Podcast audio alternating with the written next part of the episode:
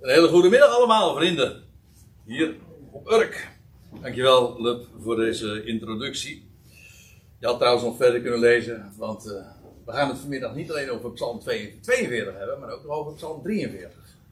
Ja, daar, daar, heb ik ook gedacht om dat ook doen, maar ik denk, nou, het zou niet te lang worden. Die, uh... Dat heb ik ook gedacht. Maar ik uh, ontkwam er niet aan om toch beide psalmen in ene te betrekken. Want ze horen namelijk onmiskenbaar bij elkaar. Zal ik dat nog even doen? Nee, laten we het, uh, laten we het zomaar houden. Dat lijkt mij een goed idee. En ik heb het als titel meegegeven. Aanvankelijk de moeder hinde. Maar dat is nieuwe berijming. En uh, ik heb het de versie gegeven van de oude berijming. Het heigend hert. En uh, dat, uh, zoals dat in de dichtkunst genoemd wordt, dat allitereert zo lekker. Hè? Met die, die H. Het, het heigend hert. En uh, die H heeft ook nog iets, iets heigerigs. Altijd, want het, de H is gewoon lucht. Hè? Dus ja, dat het heigend hert, dat is een, een, een hele beroemde. Ik moet er trouwens bij zeggen, juist deze week, dat was niet de directe aanleiding uh, tot de keuze van dit Bijbelgedeelte, maar het sterkte mij er wel in dat ik uh, de laatste tijd, vooral de laatste week, nogal wat gelezen heb over de, de, de psalmberijming, waar ik het zojuist over had, de oude psalmberijming. En ik zeg de oude, dat bedoel ik niet de oudste, want de oudste is die van Dateen. Ja. En in 1773, en dat is dit jaar, dus 250 jaar geleden, gaf dus, uh, toen is bij de Staten-Generaal, die als opdracht had gegeven, zoals ze een eeuw eerder, wanneer was het, ook de opdracht hadden gegeven om de oude en, het Oude en het Nieuwe Testament te vertalen. De, dat is onze Statenvertaling. Toen heeft de Staten-Generaal ook de opdracht gegeven, veel later, om ook een nieuwe berijming te maken op de psalmen. En dat is wat wij dan nu de oude berijming noemen. Want ja, sinds wanneer is het? Sinds de jaren 70 hebben we ook uh, uh, weer een nieuwe berijming. En volgens mij zijn er nog weer een aantal berijmingen aan toegevoegd. En hier zie je ook zo'n plaatje, een bijeenkomst van de commissie ter verbetering van de rijmpsalmen in het Mauritshuis. En dat is een heel project waar ze jarenlang uh, mee bezig geweest zijn. Dat kun je wel nagaan, dat is een hele, een hele bezigheid om dat allemaal mooi op rijm te zetten. En ik las deze week ook nog iets aardigs. En dat is, heeft nog niks met de studie te maken. Maar ik vond het wel aardig om het toch even te overwegen. Dat is uh, dat deze psalm, specifiek 42, vers 1. Een, wel uh, hele beroemde is geworden. Er zijn een paar van die psalmen die er echt uit. ja, die eruit springen qua bekendheid. Bekend is Psalm 68, vers 10. En ja, er zijn een aantal meer natuurlijk. Vers 5, hè?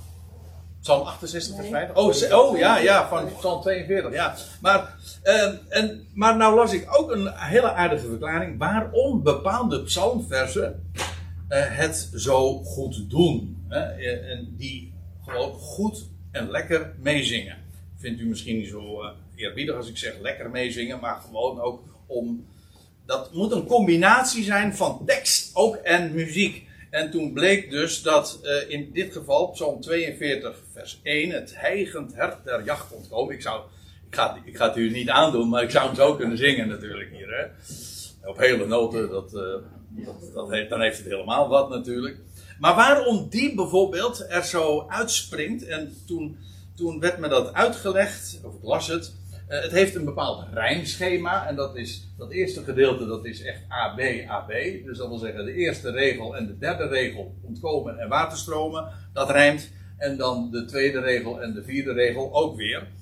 Uh, genot en God. En dan vervolgens krijg je, een, dan krijg je het rijmschema waarbij de eerste twee regels en de, en de derde en de vierde ook weer rijmen.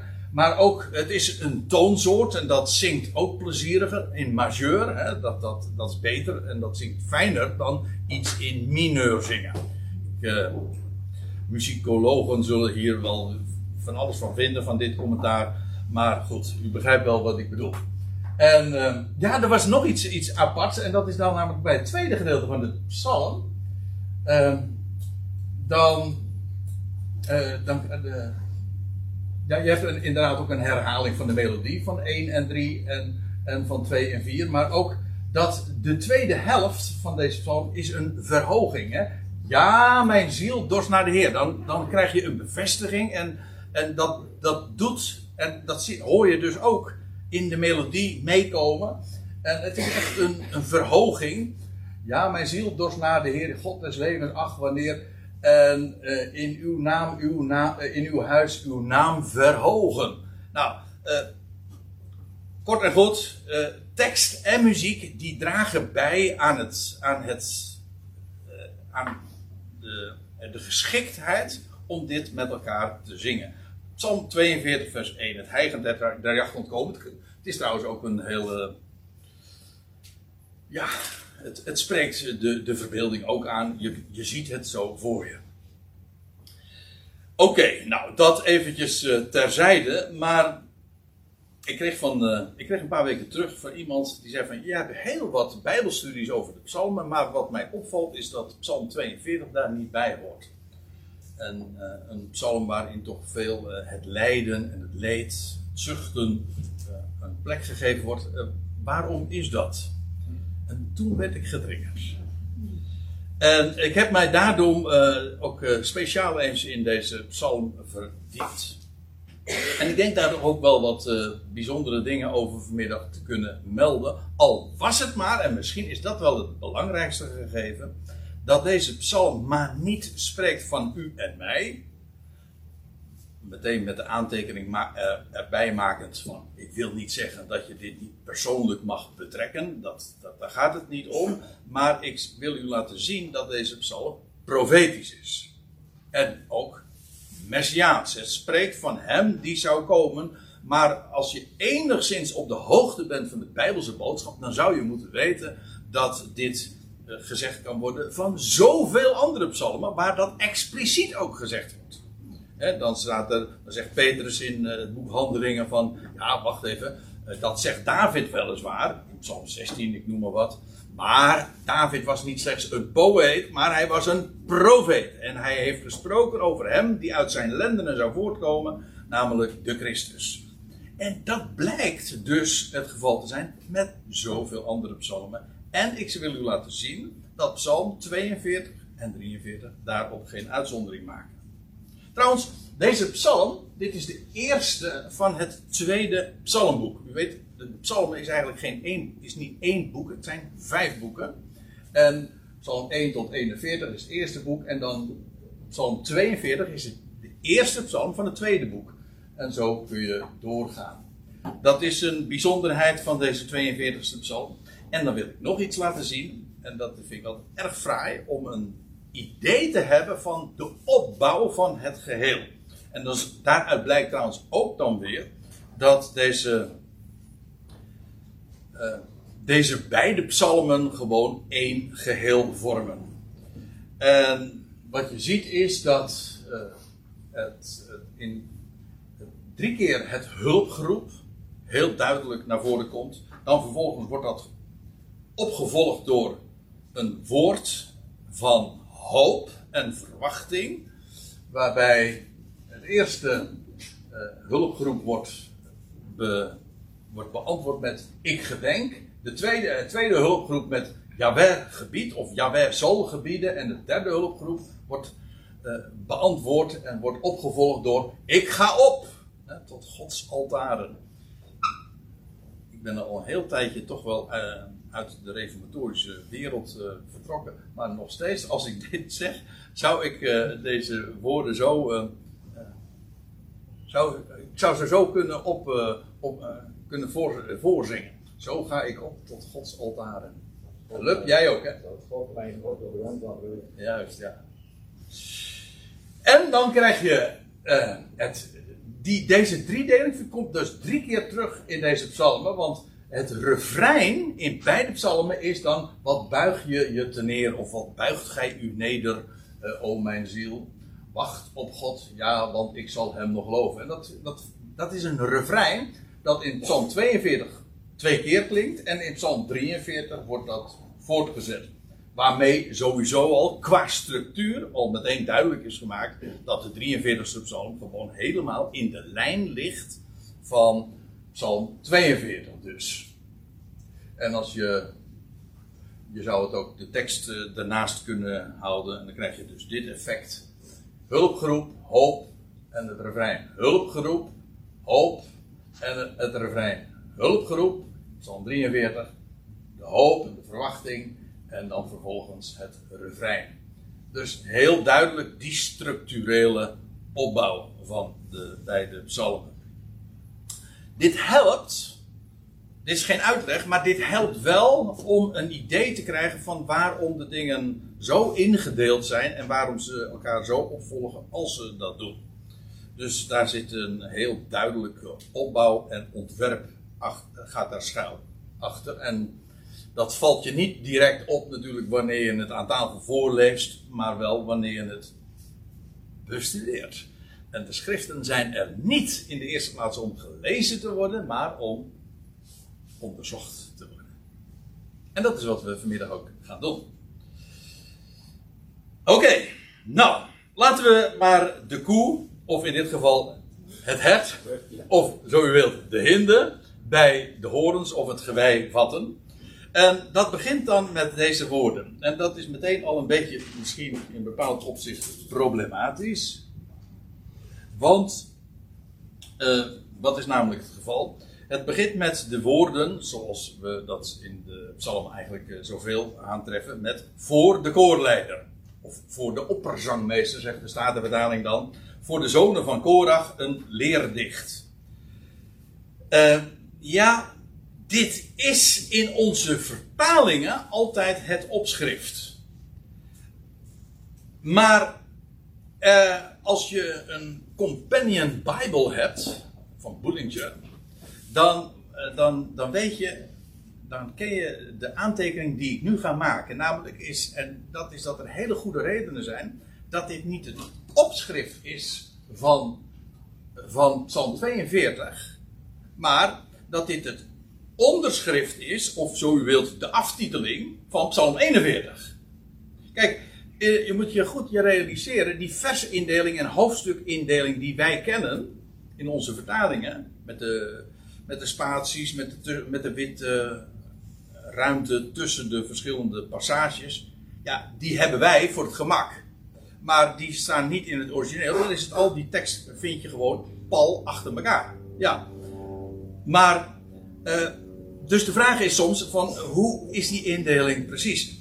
Er is namelijk heel veel voor te zeggen dat dit vers 1 het onderschrift is van Psalm 41. In de praktijk, en daarmee relativeer ik meteen mijn opmerking, maakt het geen bal uit. Eigenlijk. Want uh, je krijgt namelijk deze, ditzelfde opschrift krijg je in Psalm 44 vers 1. Maar dat is dan in het ook het onderschrift van Psalm 43. Zodat dit, deze woorden, weliswaar bij Psalm 41 horen, maar Psalm 43 sluit met dezelfde woorden af. Het enige verschil is dat het geen opschrift is, maar een onderschrift is. Een ondertiteling. En als je nou aan mij vraagt van, ja, maar wat is de reden daarvan? Nou, het punt is dat we in Habakkuk vinden wij ook die woorden van voor de koorleider en nog zo'n aantekening erbij. En daar staat, dan blijkt het wel degelijk ook een onderschrift te zijn. De aftiteling dus. En dat zou dus ook het geval kunnen zijn in alleen de psalmen. Het is in ieder geval iets om terdege rekening mee te houden. En, uh, en, en, soms maakt het wel degelijk verschil voor de, voor de, voor de uitleg. In dit geval dus eh, veel minder. Maar goed, het is, uh, ik heb het bij deze dan toch even gezegd. Laten we nog eens eventjes daar naar kijken. Want of je het nou aan het begin of aan het einde plaatst. Uh, het is in ieder geval dus, dat is onmiskenbaar. Het is voor de koorleider, het is opgedragen, hè, opperzangmeester. En het is ook voor de zonen van Korach. Of voor, ja, zo staat het letterlijk, voor de zonen van Korach. En het is ook een leerdicht. Het is dus echt bedoeld voor de onderwijzing. En deze Korach, hij was een achterkleinzoon van Levi. Zijn naam wordt nou niet bepaald met ere vermeld in de Bijbel, omdat hij ooit een opstand heeft georganiseerd samen met Korach, Datan en Abiram. Je leest daarover in het boek Numeri. En dat Korach ook uh, in de aardbodem zo ter plekke verdwijnt. Maar staat erbij, zijn zonen kwamen uh, niet daarbij om. En die familie van Korach, die blijkt in de, in een later tijd wel degelijk een hele grote rol nog uh, in de tempeldienst te, uh, te, hebben vervuld. Ze kwamen uit de stam van Levi, maar het, waren, het was een belangrijke Levitische familie. En in de tijd van David lezen we heel uitdrukkelijk dat zij worden aangesteld, deze familie, deze zonen van Korach, als zangers in het heiligdom. En van hen, van deze zonen van Korach, is eigenlijk een hele psalmbundel uh, overgebleven. Want we hebben maar liefst elf of eigenlijk twaalf psalmen van deze zonen van Korach. Eigenlijk alle psalmen in de veertig die zijn van Korach. En een heel groot gedeelte van de tachtiger psalmen ook. Dus uh, dat even voor de, hoe deze, deze psalm gefunctioneerd heeft uh, destijds. Eigenlijk is dit alleen maar een aangeving, het is een muzikale noot. Of je zou kunnen zeggen, het is gewoon, zo werd, zo werd deze psalm ingedeeld. Het maakt deel uit van die familie. Oké, dan weten we dat. En, en dan komen we uiteindelijk bij de echte inhoud van de psalm. En dat begint met de beroemde woorden: Als een hert smacht naar waterstromen, zo smacht mijn ziel naar u, o God. De berijmde psalm die weet dan nog dat het komt omdat het hert aan de jacht ontkomen is. Maar dat staat dus, dat, dat zie je heel veel uh, trouwens hoor. Bij de berijming, dat is geen verwijt, maar is gewoon een vaststelling. Dat, bij de berijming heeft men, als je het vergelijkt met gewoon de het schriftwoord waar het op gebaseerd is, is er nog wel eens een keertje wat gefantaseerd. Ik moet er trouwens bij zeggen, in dit geval is het helemaal niet zo'n gekke gedachte hoor, want die, dat hert, dat is aan de jacht ontkomen. Dat wil zeggen, hij werd echt achterna gezeten. Nou, dat klopt wel in deze psalm hoor, want degene die hier aan het woord is, de psalmist zal ik maar zeggen, die wordt inderdaad achterna gezeten. Dus, uh, lieve, lieve rijmers, uh, dat is maar niet een beetje rijmelarie geweest. Het is... Uh, het is echt, er echt wel goed over nagedacht. Maar goed, het, het, het smacht. Interessant is, dit Hebreeuwse woord voor hert, dat is ayel. Dat is of een mannelijk woord, of het is een soort soortnaam. En we kennen hem eigenlijk beter als de vrouwelijke versie, namelijk ayelet. En als je, degene die wel eens in Israël geweest zijn of vertrouwd zijn met het Ivriet, die weten dat dit een ayelet is, een hele bekende Hebreeuwse meisjesnaam. En Ayala betekent, dat is eigenlijk de vrouwelijke versie, dat is dus een het, een het maar een, een hinde, dus een vrouwelijke, vrouwelijk hert. En het verschil is, een vrouwelijk hert heeft, draagt geen gewei. Daaraan herken je dat. Eigenlijk staat hier, ja, ga ik nou heel erg in de details, maar eigenlijk staat hier Ayel, maar het wordt vrouwelijk vervoegd. Het is zij smacht. Dus waarschijnlijk is het gewoon bedoeld als soortnaam, hè? zoals... Uh, wij trouwens dat ook. Hè. Er zijn allerlei mannelijke woorden, maar dat kan en zijn, streepje v. Als ik zeg van uh, hij, kapper, een kapper, uh, kappers gezocht. En dan staat er in de advertentie bij mannelijk, vrouwelijk. Maar kapper is eigenlijk mannelijk. Toch? Nou, zo, dat, dat fenomeen doet zich in het Hebreeuws ook voor. Of heb je heel wat woorden, een kweker. ja, er zijn ook natuurlijk weer een heleboel van die beroepen die, die niet genderneutraal zijn aan te duiden. Een vroedvrouw. Of een geneesheer, wat dacht je daarvan? En daar hebben we tegenwoordig voor uh, weer andere termen voor. Uh, nog iets over dat ayelet, of ayel, het hert. Uh, ik denk dat we hier dus inderdaad met een vrouwelijke versie te maken hebben. Een hinde dus. De moeder hinde in Psalm 22, dat was gemaakt op de melodie van de hinde van de dageraad. En dat is uh, In, als, je, als je hem in de Statenvertaling leest, dan staat er Ayelet Haschashar. Dan wordt het onvertaald gelaten, maar het betekent, Ayelet betekent hinde en Haschashar heeft te maken met de dag die begint. De ja, zonsopgang, de dageraad dus. En ja, nou, ik kom daar zo nog eventjes op terug. Laten we even lezen. Als, als, zoals een hert smacht naar waterstromen. Wat de aanleiding ook is, of het nou aan de jacht ontkomen is, of het is moe, of het heeft om welke reden ook, dorst. Uh, het verlangt naar levend water, naar waterstromen. En alleen dat al is een aanduiding van opstandingsleven. Levend water. En daar zijn, uh, daar zijn hele goede argumenten voor. Maar de, uh, de bekendste wil ik eventjes genoemd hebben in Johannes 7. Dan lees je dat de Heer Jezus op de laatste, de grote dag van het Lofuttefeest, dan, uh, dan roept en hij zegt: Wie gelooft in mij, zoals de schrift zegt, rivieren of stromen van levend water zullen stromen vanuit zijn binnenste. En dan moet je opletten wat Johannes dan als commentaar daarbij geeft. Wat bedoelt hij met levende stromen? Met levend water en stromen. Nou, er staat erbij. Dit zei hij nu. Dit geeft Johannes als schrijver, als commentaar op wat Jezus toen ooit gezegd heeft. Dit zei hij omtrent de geest.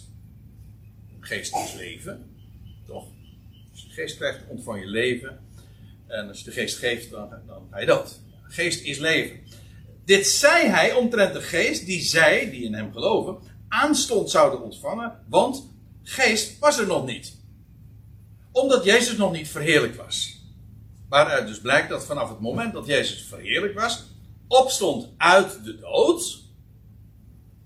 Sinds die tijd is daar geest met een hoofdletter, heilige geest, namelijk opstandingsleven, leven dat de dood achter zich heeft zodat die stromen van levend water, waar de heer Jezus over sprak, te maken hebben met inderdaad niet slechts water, maar met levend water. En dat heeft al te maken met ja, het levende woord van God. Maar waarom is dat woord van God ook levend? Omdat het spreekt van overwinning op de dood, oftewel opstandingsleven.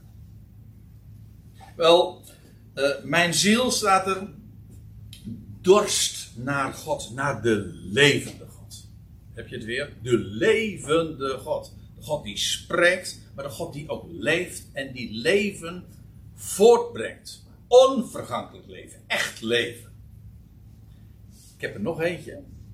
En dat is dat we, joh, dat dan uh, we lezen uh, in Matthäus 16 dat Petrus een beleidenis doet. En dat was in Caesarea Philippi hou hem even vast. Ik neem je straks daarheen weer eventjes mee uh, naartoe. Want uh, dan zegt Petrus daar: U bent de Christus, de zoon van de levende God. En dan gaat het ook over het feit dat God hem uit de doden zou opwekken. Daar heeft de levende God alles mee te maken. Ik loop een beetje vooruit, maar hou hem even vast dat Petrus dit zo zei op die plek daar.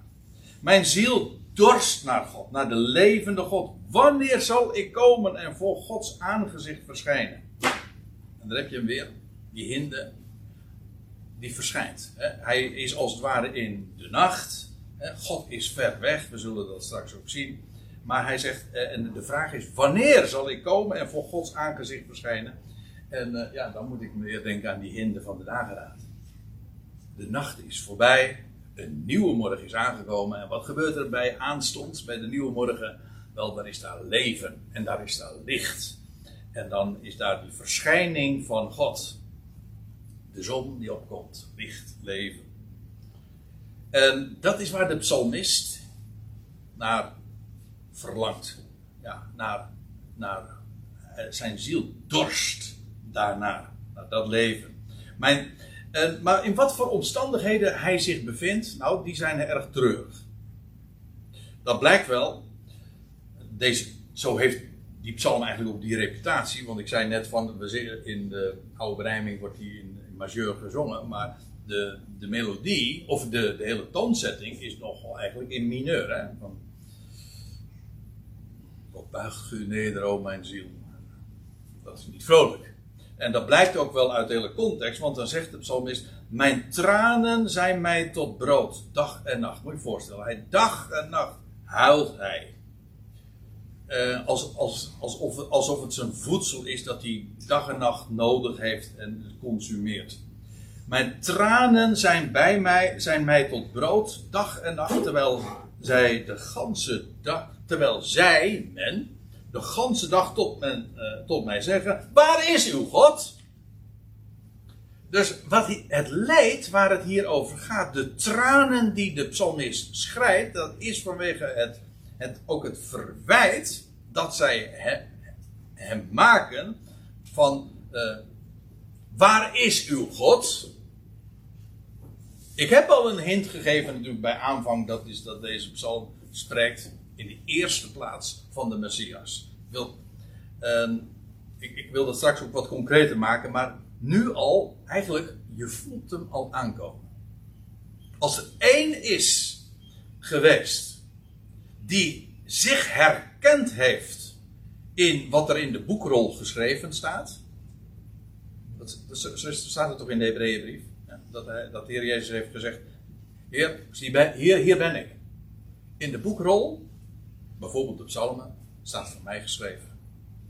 En hij heeft zich herkend in Psalm 2, in Psalm 23. In, nou, nou, ja, noem maar op. Eigenlijk elke. Er is geen bladzijde in onze hele Bijbel waarin hij zich niet herkend heeft. En waarin hij gezien heeft. Dit gaat over mij. En dat geldt ook voor deze 42e psalm. En eigenlijk blijkt dat al hier uit dit verwijt. Ik zal straks ook wat duidelijker nog laten zien. Maar vandaar ook die tranen. Ik weet het in de reformatorische wereld. En nu zeg ik het weer zonder spot, helemaal, maar in het algemeen heeft men deze woorden altijd bevindelijk uitgelegd. Zo van, ja, de ziel die uh, in gewetensnood is en die berouw heeft om zijn zonde, ja, die huilt en die gaat in, uh, de ganse dag in zwart gekleed en, en die kan niet verschijnen voor God. En dat leed. Maar ik zal je vertellen, dat is niet het leed waar Psalm 42 over gaat. Ik lees trouwens überhaupt niet in Psalm 42 en 43 over, over de zonden uh, die hem aanklagen of zo. Totaal niet. Het is integendeel, het is juist de onschuld die uit, uitkomt, maar het verwijt van de mensenmassa om hem heen. Terwijl zij, hè, het, wordt, niet verder geadresseerd, maar kennelijk iedereen, terwijl zij de ganse dag tot mij zeggen: Waar is uw God? En dan zegt hij: Ik gedenk ik gedenk deze dingen. en eigenlijk, gedenken wil zeggen, je, je, je herinnert je aan dingen. Ehm, en, hij, en, in dit geval, hij gaat terug naar zijn verleden. Hij zegt, ik gedenk deze dingen. Ik stort mijn ziel uit in mij. Hoe ik passeerde met de scharen en met hen optrok naar Gods huis. Met, geju, met jubelklank en lofgezang in de feestvierende menigte wat, wat deze psalmist nu doet, terwijl hij het verwijt krijgt van waar is uw God en dit hem tot tranen toe dag en nacht beweegt, dat hij terugdenkt aan ooit die tijd dat hij met de pelgrims opging naar Jeruzalem en naar Gods huis. Met jubelklank, lofgezang in de feestvierende menigte. Dat was een belevenis. Ik moet er trouwens ook aan denken dat de Heer Jezus dit ook hier zich absoluut in herkend heeft dat ze vanaf zijn twaalfde inderdaad optrok naar Jeruzalem. En dan gingen ze met de menigte en dan zongen ze de psalmen van de opgang. En ik was verblijd toen men mij zeide. Dat is ook weer een psalm. Nou ja, hoe dan ook. Eh, daaraan denkt hij terug, aan die tijd. En, en dan krijgt, krijg je in vers 6, dat is de eerste keer dat het refrein dan klinkt. Eh, wat buig je je te neer, mijn ziel? En ja, wat, kijk, aan de ene kant is daar die, dat, wat buig je neer, hè? Dat, wat ga je gebogen, wat ga je onder de last van, van de smaad, uh, hoe ga je daaronder gebukt, maar dan zegt ook de woorden, wat buig je te neer mijn ziel, en wat ben je onrustig in mij. Dat, dat wat aan, als verwijten hem aan, uh, aankleefde, of wat hem werd aangezegd. En de smaad die hij droeg, wel, dat buigt een mens te neer. Trouwens, ook van de Jezus, uh, hij heeft die emoties voluit beleefd. Ook de smaad. Dan kun je zeggen, ja, hij wist toch, hij wist toch waarom? En hij wist toch waartoe? Wel, maar dat maakt het leed niet minder. En dat zie je ook in deze psalm. Hij zegt, wat ben je onrustig in mij. Maar dan altijd wel met de verwachting. Weet je, het is, het is leed. Het zijn tranen. Het is die onrust. Dat je neergebogen worden. En bijna bezwijken onder de last. Maar dan altijd weer, toch altijd met die verwachting. Wacht op God. Want ik zal hem nog loven. Dat weet hij. Voor de reddingen van zijn aangezicht. Staat in het meervoud. En waarschijnlijk is dit gewoon een, maai, zo, zo, zo, noemen, zo, noemen ze dat, een, een majesteitsmeervoud. Uh, dat wil zeggen, reddingen, dat betekent gewoon een, een grote redding. Maar voor, voor mijn part neem je het echt letterlijk als een meervoud. Dat wil zeggen, voor de, wij, voor de verschillende keren dat hij redt en uitredt. Dat God dat geeft. O mijn God, mijn ziel buigt zich te neer in mij.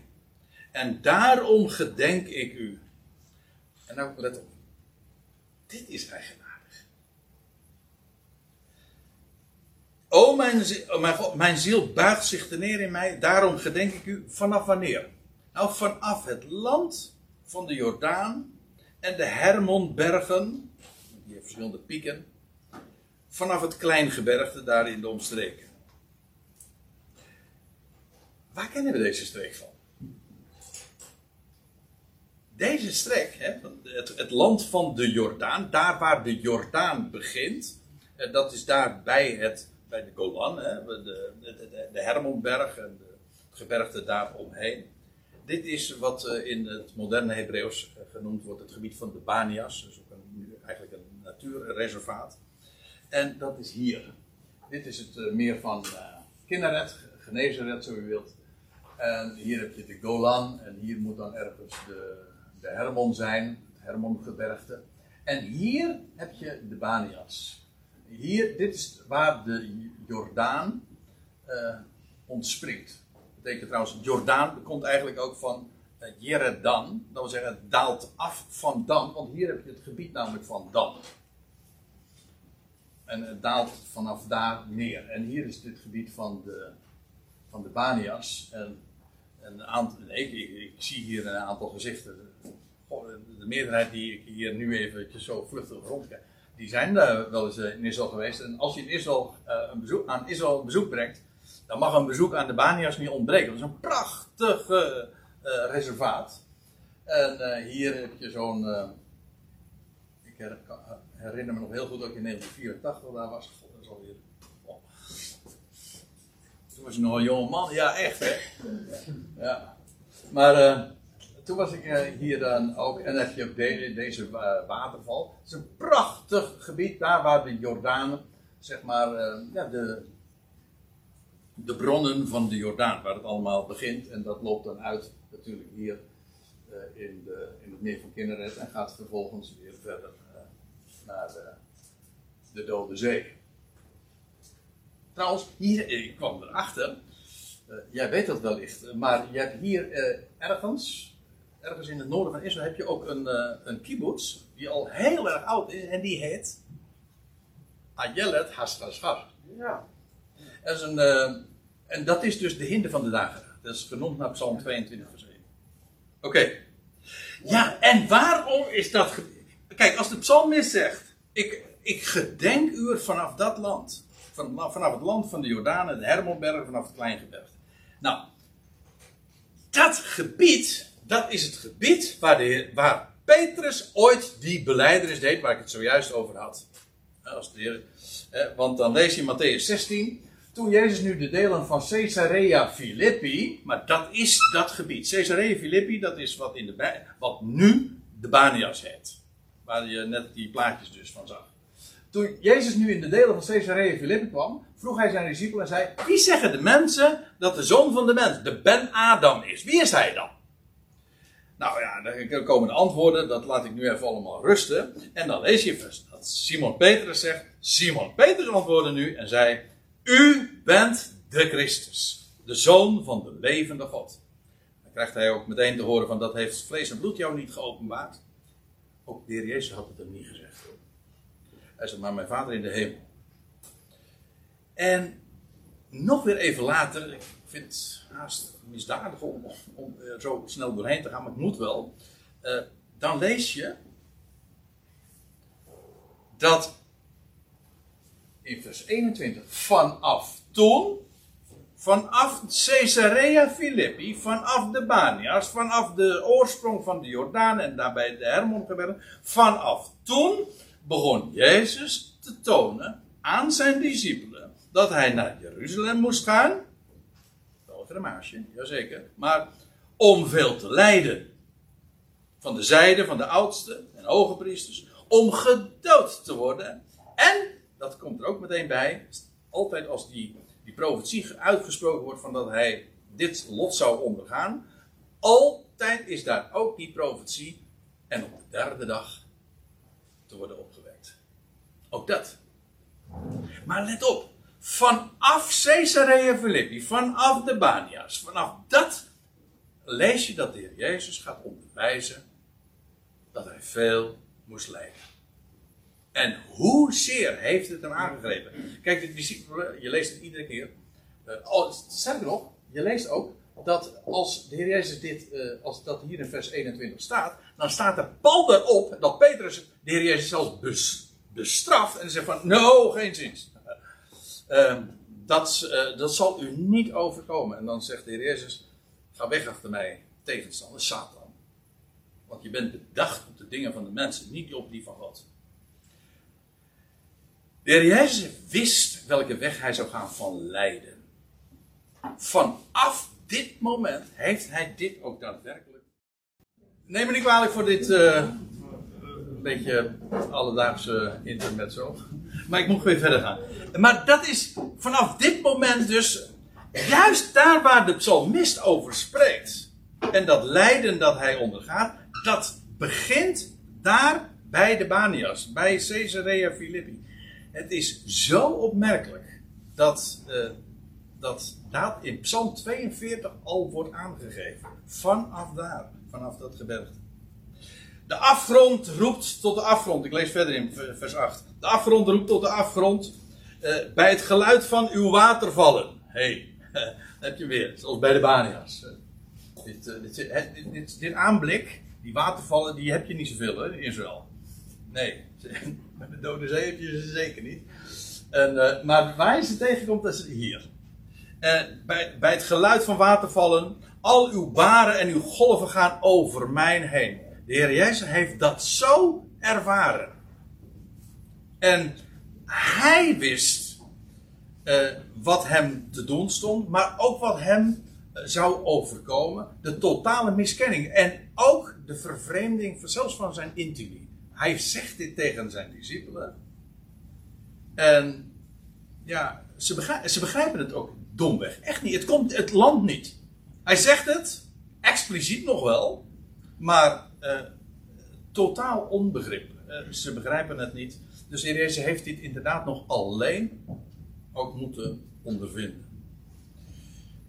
Maar dan die woorden. Overdag gebied Jaweh zijn goede tierenheid. En s'nachts is zijn lied bij mij.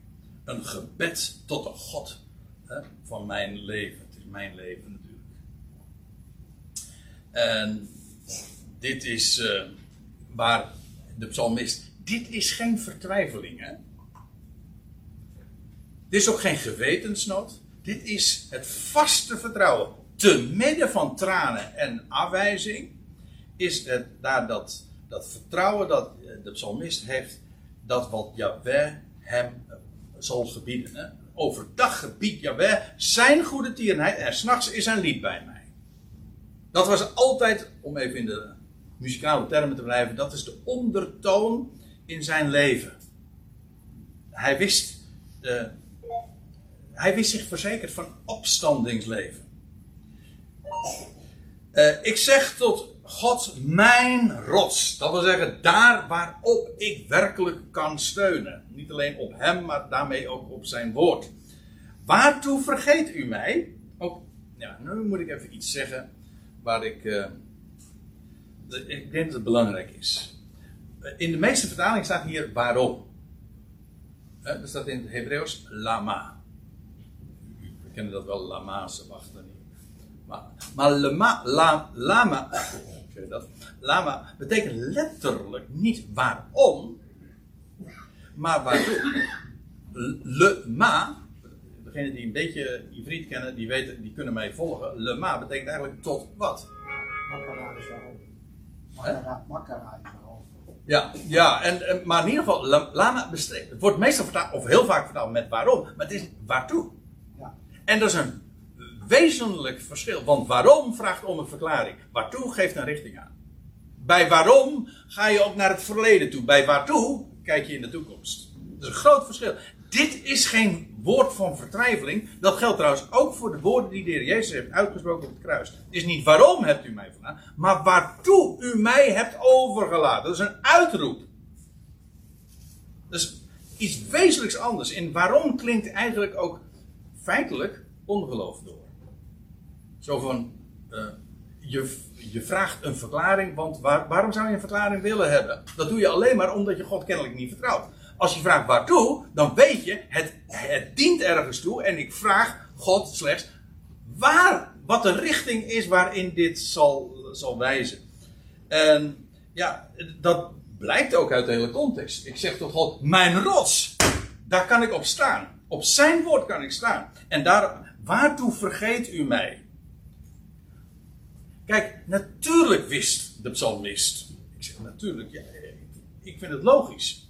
Als je, God, als je je God kent, dan weet je dat ook als God je schijnbaar vergeet, of verlaat of overlaat aan je vijanden, dan weet je, dit heeft een doel. En het is altijd zijn goede tierenheid. Hè? Het is mijn, zijn goede tierenheid die mij overdag gebiedt. En het is in de nacht, zelfs als het pikken donker is, is het zijn lied dat mij vergezelt. En waartoe ga ik in droefheid? Te midden van vijandelijke verdrukking. Dat is waar hij zich in bevond. Hij wist, ja, vanaf Caesarea Philippi, wat. Hij ging richting Jeruzalem en hij wist slechts vijandschap, verdrukking en droefheid zou hij ondervinden. En ook nog eens een keertje droefheid vanwege de eenzaamheid waarin hij die weg ging. Als echt mens, maar in vertrouwen op zijn God. Nog één. Lezen we verder. Met een doodsteek in mijn beenderen honen mijn benauwers mij. Dit natuurlijk. Mensen zeggen ja, dat is dichterlijke, poëtische overdrijving. Ja. Zo lust ik er nog wel een paar. Nee, dit is profetie.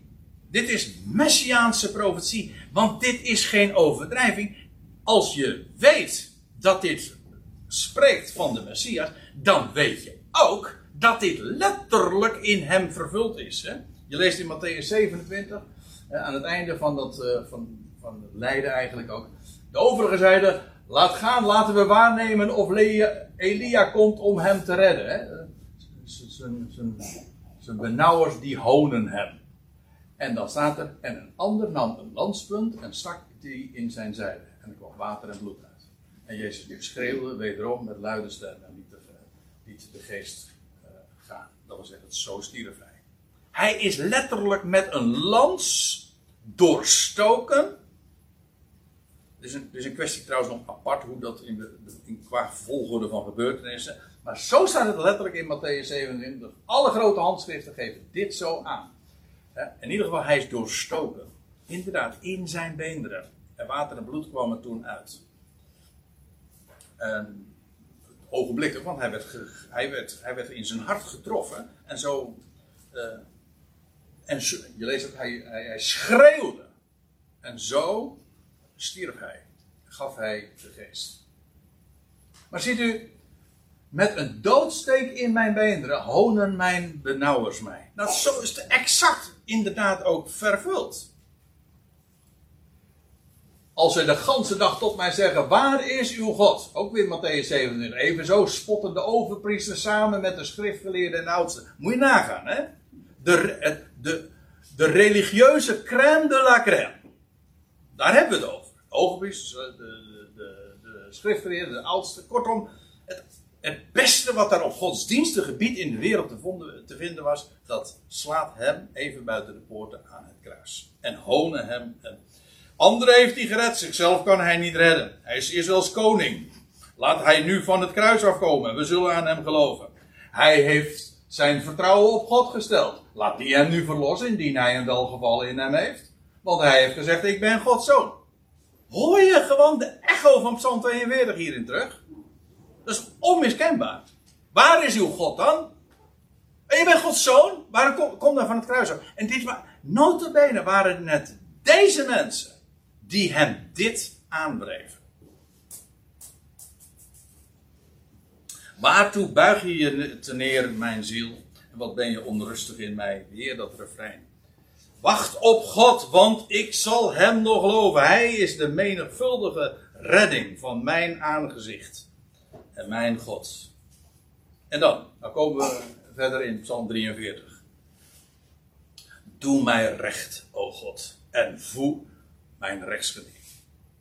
Dat vind ik ook prachtig dat de psalmist, en daarmee dus feitelijk, uh, dit zijn de woorden van de Messias zelf, ook al is het duizend jaar eerder opgetekend, maar dat de psalmist uh, weet, er is er één die mij recht kan. En zelfs als zij letterlijk een doodsteek in mijn beenderen geven en toebrengen, zodat ik inderdaad vermoord word, dan nog weet ik, er is er één die mij recht kan doen. En dat, eh, eh, doe mij recht, o God, en voer mijn rechten. Dat wil zeggen, als ik recht krijg, dan moet dat van u zijn. Ja, want eh, het is normaal gesproken, naar de mens gesproken, zeggen: ja, als, uh, als, je vermoord bent, in dit geval gekruisigd, ja, uh, waar, val, waar, waar kun je daar nog je recht halen? Dat is zo echt einde verhaal. Ja, tenzij je de levende God kent, waarvan je weet, hij zal mij opwekken. En dan is het God die zijn rechtsgeding voert. En dat gebed om recht is niks anders dan de opstanding. En daarvan wist de Heer. Al vanaf Caesarea Philippi. Al veel eerder, maar vanaf toen heeft hij het ook daadwerkelijk onderwezen. Precies zoals Psalm 42 en 43 dat ook zeggen. Bevrijd mij van een ongoede tierenvolk, van de man van bedrog en van onrecht. Nou, daar wist de Heer Jezus ook van zijn meest te spreken. Hm? Een, een Caiaphas, een Annas, een Herodes, een Pilatus. Trouwens, die uh, uiteindelijk ook in een graf hebben gelegd. Een bovendien verzegeld. Dat wil zeggen, het Romeinse zegel erop. Dat wil zeggen, dat, dat die steen mocht niet worden, kon niet weggerold worden. A, omdat hij zwaar en groot was. Maar bovendien was een Romeins zegel op. Er stond zelfs de doodstraf op als die steen zou wegrollen. Nou gaat God de Messias recht doen. Wat doet hij? Nou, hij bevrijdt, hij bevrijdde de Heer, zijn eigen zoon, van de man van bedrog en van onrecht. Door die steen weg te rollen en door het leven aan het licht te brengen. De levende God. Kijk, waar die dat hert naar smachtte, dat was levend water. Wel hier, bij de opstanding, bij de weggewentelde steen. Toen stroomde het levende water. Vanaf dat moment. De Heer werd verheerlijkt. En hij, bij zijn sterven gaf hij de geest met een kleine g. En in zijn opstanding ontving hij geest. Met een hoofdletter. Allemaal hoofdletters, namelijk leven. Onvergankelijk leven. En zo werd hij bevrijd van, van een ongoede dierenvolk. En van de man van bedrog en van onrecht. Want u bent de God van mijn versterking. Waartoe, weer, hebt u mij verstoten? Ook hier weer datzelfde waar ik het over had. Hè? Eli, dus deze woorden worden ook in het Aramees of Hebreeuws opgetekend. Hè? Lama sabachthani. Dat, dat lama betekent dus waartoe? En dat is geen vraag, maar het is een uitroep. En het is geen vertwijfeling, maar het is juist geloof.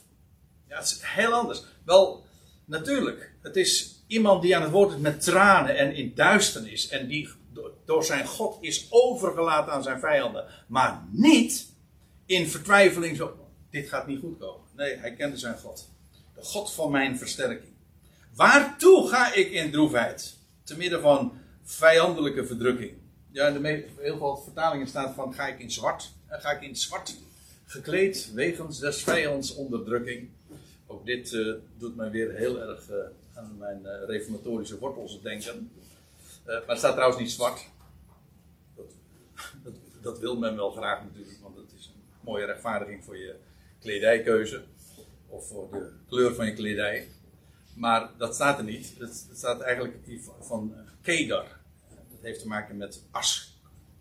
ja, gewoon met droefheid en met, met dood te maken. Waartoe ga ik in droefheid te midden van, van vijandelijke verdrukking? Zend uw licht en uw waarheid. En dit licht, dat is levenslicht. Hè? Licht van het leven. En God heeft hem. Heeft zijn woord waar gemaakt. Zijn belofte gestand gedaan. En die geleiden hem. Die hebben hem uit de dood gevoerd. En zo zag hij het licht. En zo deed God zijn waarheid blijken. En bewees hij die. En zij, eh, zend uw licht en uw waarheid dat die mij geleiden en mij brengen naar de berg van uw heiligheid en naar uw woningen. Nou, is dat niet precies wat er gebeurd is met de Heer Jezus?